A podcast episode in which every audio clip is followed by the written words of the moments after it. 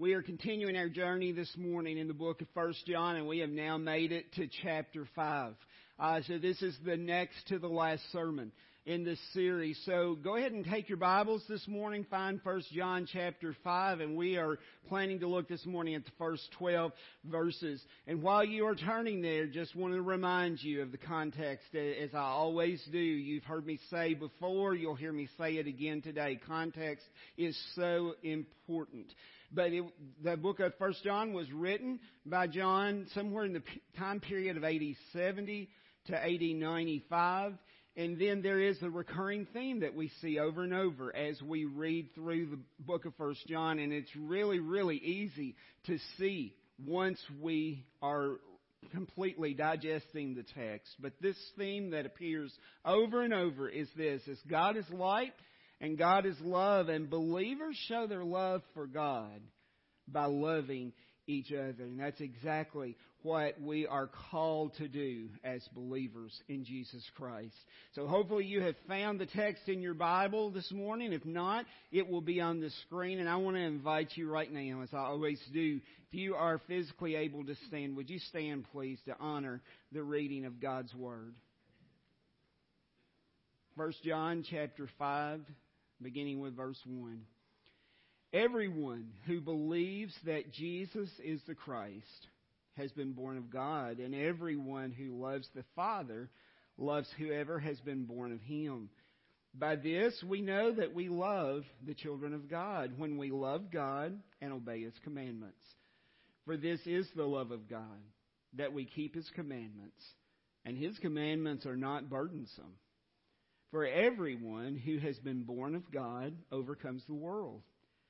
And this is the victory that has overcome the world, our faith. Who is it that overcomes the world except the one who believes that Jesus is the Son of God? This is he who came by water and blood, Jesus Christ. Not by the water only, but by the water and the blood. And the Spirit is the one who testifies, because the Spirit is the truth. For there are three that testify the Spirit, and the water, and the blood. And these three agree. If we receive the testimony of men, the testimony of God is greater. For this is the testimony of God, that he has borne concerning his Son. Whoever believes in the Son of God has the testimony in himself. Whoever does not believe God has made him a liar, because he has not believed in the testimony that God is born concerning his Son. And this is the testimony that God gave us eternal life. And this life is in his Son. Whoever has the Son has life. Whoever does not have the Son of God does not have life. Would you pray with me? Father, thank you for the reading of your word. Father, now for the next few minutes, Lord, I pray that you will just hide me behind your cross. Lord, I pray that I will preach this text completely and correctly. Lord, I pray that you will open our ears to hear, our minds to understand, our hearts to receive. Lord, I pray this morning. If, if there are people here that are hearing my voice, whether they are physically in the sanctuary or whether they are joining us through the live stream this morning, if there is one person who is hearing my voice that is not ready to stand before you on that day of judgment, Lord, I pray that this would be the day that your convicting power will fall. I pray that we will see you save and set people free this morning. Lord, I pray that we will leave here rejoicing because Jesus saves. Jesus saves.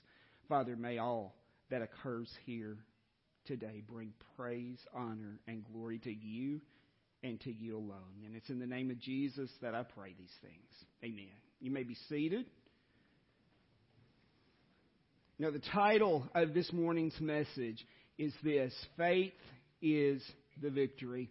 Faith is the victory. Now, as we begin to look at verses 1 through 5 this morning, we're going to see this. True followers of Christ prove our love by demonstrating obedient faith. And maybe this morning, as you hear that statement, you might be wondering something like this Faith in what? What kind of faith are you talking about? Well, let me just give you a short answer right now, and then we'll go deeper here in just a few minutes. But in a nutshell, it's faith in believing that Jesus is who God says that He is. Faith in believing that Jesus is who God says that He is. Now, as we look at verse 1, this verse tells us everyone who believes that Jesus is the Christ has been born of God, and everyone who loves the Father loves whoever has been born of Him. So, as we think about what that verse is really telling us, we can see through that verse that if we love the Father, who is God, if we love God, then we will love His Son, Jesus, as well. Now that makes sense, doesn't it? The vast majority of us have gone, grown up in church and we know that that's exactly how it's supposed to work. That if we love a father, we should love the child. But what, is that the way it always happens in a traditional family? You know, I would venture to say that probably we all know of situations where there are children that are in conflict with their parents, or parents in conflict with their children. Or maybe it's siblings that are at conflict or at odds with each other. And you know, I want to tell you this morning, that's not God's design. That is not God's desire for any of our physical families. It's not, and it's certainly not His will for a church family to be at odds with each other. We are supposed to keep our eyes upon Him. And you know, I think sometimes we just need to stop and evaluate our hearts and, and make sure that our eyes are focused on Jesus. Now, verses 2 and 3 tell us that by this we know we, we know that we love the children of God when we love God and that we obey His commandments. And then we see this sentence, and His commandments are not burdensome. Now, God's commandments are not always easy, are they? They are not always easy to keep. But I want to ask you a question. Do you describe God's commandments as being burdensome. If you were looking at your own life, would you say, It is burdensome for me to keep God's commandment? Now, I want to I want to give you an illustration right now. Men that are married. If that, if that describes you, if you are a married man this morning, I want to ask you a question. Do you love your wife because you have to? Or do you love your wife because you want to? Now, there's a big difference in those two things. If, if you look at your wife and say, well, God's Word says that I have to love you. God's Word says that I have to love you as Christ loved the church. And that, by that, I'm going to love you. If that's the mentality that you look at that, then it's probably going to be burdensome for you to love your wife.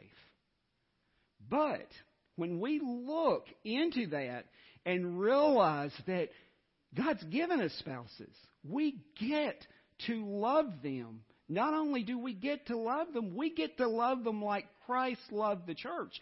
That is the expectation. And when we look at it that way, then it is not burdensome. It is not burdensome to love our spouses. And we can apply that same thought process to the commandments. If we truly love God, then we will have a true desire in our hearts to keep His commandments. Those commandments will not be a burden to us. And you know, we get to the place where we realize, we come to the realization that sin has a price tag attached to it. And it is a big big price that we end up paying for sin. And so when we come to that realization, when we look at it like that, then we can see that keeping His commandments, they are truly not a burden. It's something that we get to do. It's something that we get to do. It should be something that we want to do. So as we move on to verses 4 and 5, we see that God's Word tells us, For everyone who has been born of God overcomes the world. And this is the victory that has overcome the world, our faith. Who is it that overcomes the world except the one who believes that Jesus is the Son of God. Now I'll tell you, these two verses are often misunderstood, and as a result, they are often mis- uh, misapplied. So let me just ask you a question. When we look at these two verses, are these verses, are they meant to indicate that anyone who commits a sin, anyone who gives in to temptation, are these verses saying that then they have not overcome the world? Are they, are these verses saying that that person is truly not a Christian? Let me just quickly answer that question for you. No, no, that is not what these two verses are saying. Not at all. Remember back in chapter 4, verse 4, John tells us this, little children, you're from God. You have overcome them, for he who is in you is greater than he who is in the world. Sometimes we need to be reminded of that. He who is in you, if you are a true follower of Jesus Christ, he who is in you is greater than he who is in the world. If you are a true follower of Christ then, this morning, then the victory's already been won.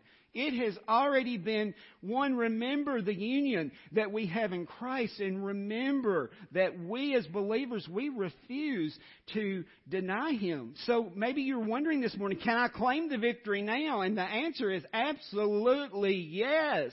You, as a believer of Jesus Christ, as a follower of Jesus Christ, you can claim that victory now. I think it was James praying in his prayer just a few minutes ago. He reminded us eternal life does not begin when we die. Eternal life begins at the moment of salvation. So we can indeed claim the victory right now. Remember, Jesus tells us in John 16:33, "Take heart, I have overcome the world. And can I tell you this morning, He means it.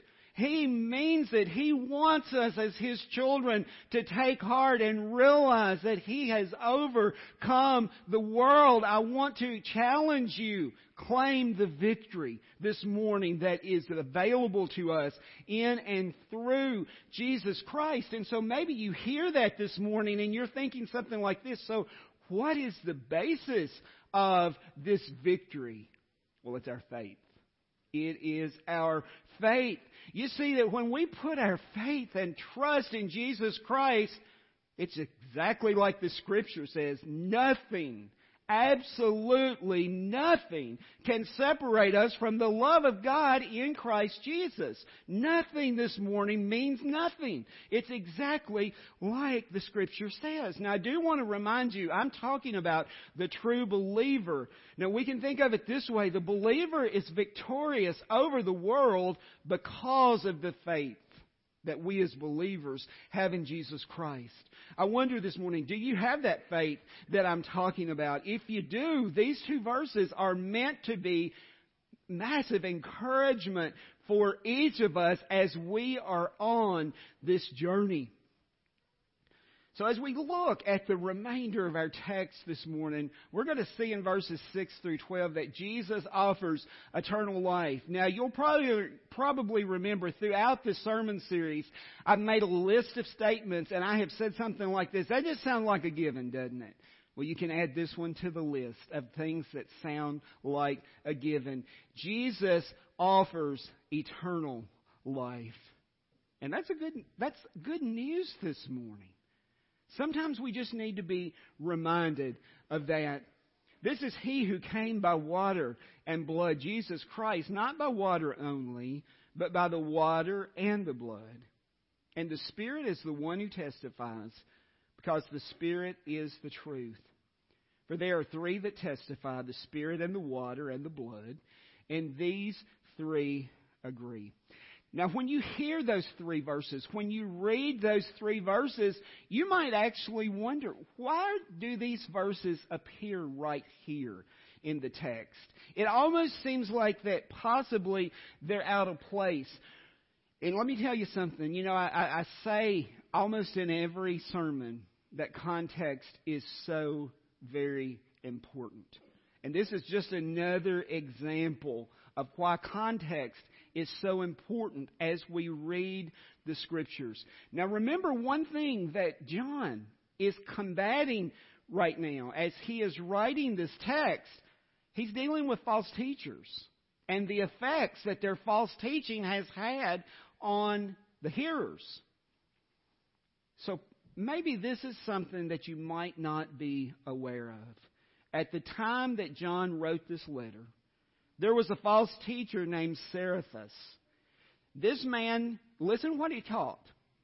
And then I think you'll probably be amazed that people believed him, but they did. This man, he was a false teacher, and he taught that Christ was a spiritual being who came out, came down on Jesus as he was being baptized. But he taught that he left prior to the crucifixion. And just imagine how insane to us does that sound. We know that Jesus is the Christ, the Son of God. We know that. These people should have known that. But there was somebody likely standing in a pulpit preaching something that was contrary to the Word of God. And people were believing it. Again, hear me. This man was a false teacher. He taught things that were not true. But people were falling for it. And I want to tell you this morning it is so important. I think it was last week when I talked about the responsibility that we have to take what we hear and compare it to the Word of God. You know, there are people that preach on TV today. There are people that you can listen to podcasts of easily that teach things that are contrary to the Word of God. Today, that happens. It never ceases to amaze me in conversations with some people. They will say, Well, I listen to, I'm not going to even say the name of the person. I listened to them and they preached a wonderful sermon, and it's somebody that is preaching a prosperity gospel. Don't fall for that mess. Do not fall for that mess. Take what you hear and compare it to the Word of God, and then you will not be deceived. But we see in these verses that the Holy Spirit is joined to the witness of the water and the blood. Those are not separated, and these three agree. If we receive the testimony of men, the testimony of God is greater. For this is the testimony of God, that He is born concerning His Son. Whoever believes in the Son of God has the testimony in himself. Whoever does not believe God has made him a liar because he has not believed in the testimony that God is born concerning his Son. Now, perhaps it would be easier to understand these three verses if we first think about what do we typically think of when we are thinking of a witness. I don't know how many of you have ever had the privilege of serving on a jury, but if you ever get that opportunity, you are probably going to hear testimony from various people. So, what would you be looking for as you think about the person's going to be giving the testimony? You'd be looking for somebody that you believe is reliable, wouldn't you? Somebody that you believe is going to tell the truth. Something that what comes out of their mouth actually means something and is true, not somebody who is saying something that is not true. We are looking for witnesses to be reliable. Now, when we are thinking about the divine testimony that is described in verses 9 and 10, it comes from God. It comes from God. And we should accept that testimony because God's Word is higher than any human testimony. Verse 10 Whoever believes in the Son of God has the testimony in himself. And then it says, Whoever does not believe or accept this testimony has made him a liar, has made God a liar, because he has not believed in the testimony that God is born concerning his Son. So, in a nutshell, if we decide that we're not going to accept or believe God's testimony or any part of it, then we make God out to be a liar. And can I tell you, that is serious business this morning. You see, there really is no middle ground.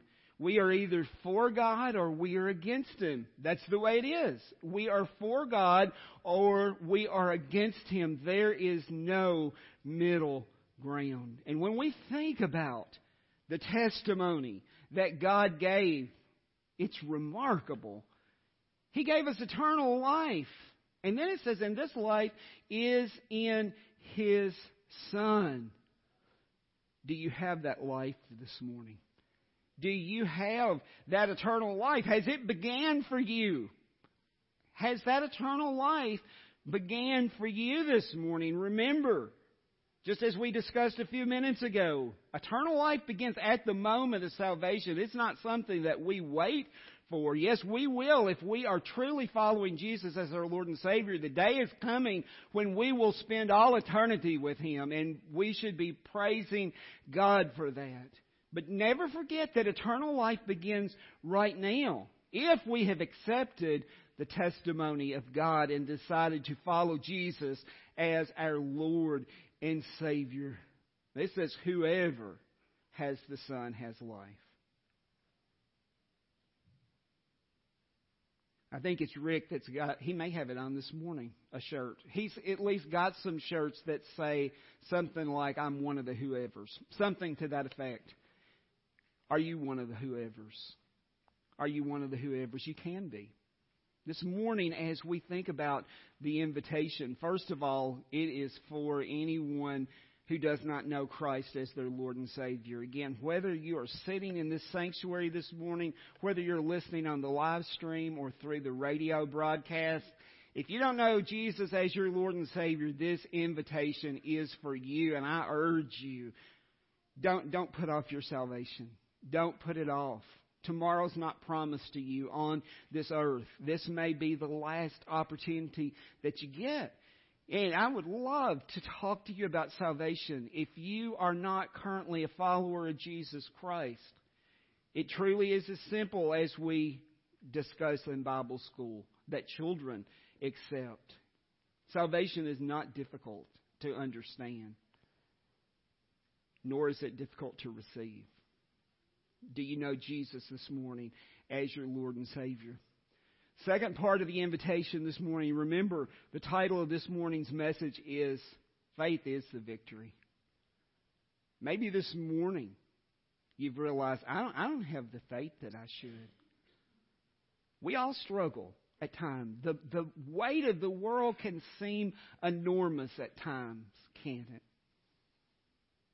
Yes, the answer is yes. The weight of the world seems enormous at times. Sometimes I think we need to take a step back and just be still and know that He is God. To know, to have the faith that He is exactly who He says He is and that He will do exactly what He says that He will do. So that maybe this morning you need to come and pray just simply because you have a lack of faith and that you want to keep your eyes on Him and demonstrate your faith going forward. Perhaps you're here this morning and you have another burden. You don't have to tell me what it is, but it would be much easier if you would tell God and lay it at His feet. Burdens truly are lifted at Calvary. Maybe you have some other type of situation that you just need to come and pray about. I encourage you, whatever whatever the issue is, let's lay it at the feet of Jesus. And let's have faith to realize that our faith is the victory. Would you pray with me this morning? Father, thank you so much for the day that you've given us. Father, we give you just praise for knowing what you have done for us through Jesus Christ by offering that gift to us. Lord, we realize that, that we can indeed have salvation. Lord, I pray this morning that if there is anyone here that doesn't know you as their Lord and Savior, Father, may this be the day that your convicting power falls. Lord, I pray that we will see people ask you to be their Lord and Savior this morning. Lord, may you do the immeasurably more that our minds can even think to ask or imagine. Father, I pray that in the times of my life that I hadn't had the faith that I needed to, Lord, I just confess that. Lord, I pray, I pray that we will realize, that I will realize that faith is indeed the victory, and that we can claim that right now. Lord, I pray, I pray that if there are people here that are carrying burdens this morning, may this be the day that those burdens are laid at your feet. Lord, we realize that you're sufficient for any and every need, for any and every circumstance. Lord, I just give you praise for that. Lord, I pray that you will move mightily today in and through your people. And it's in the name of Jesus that I pray. Amen.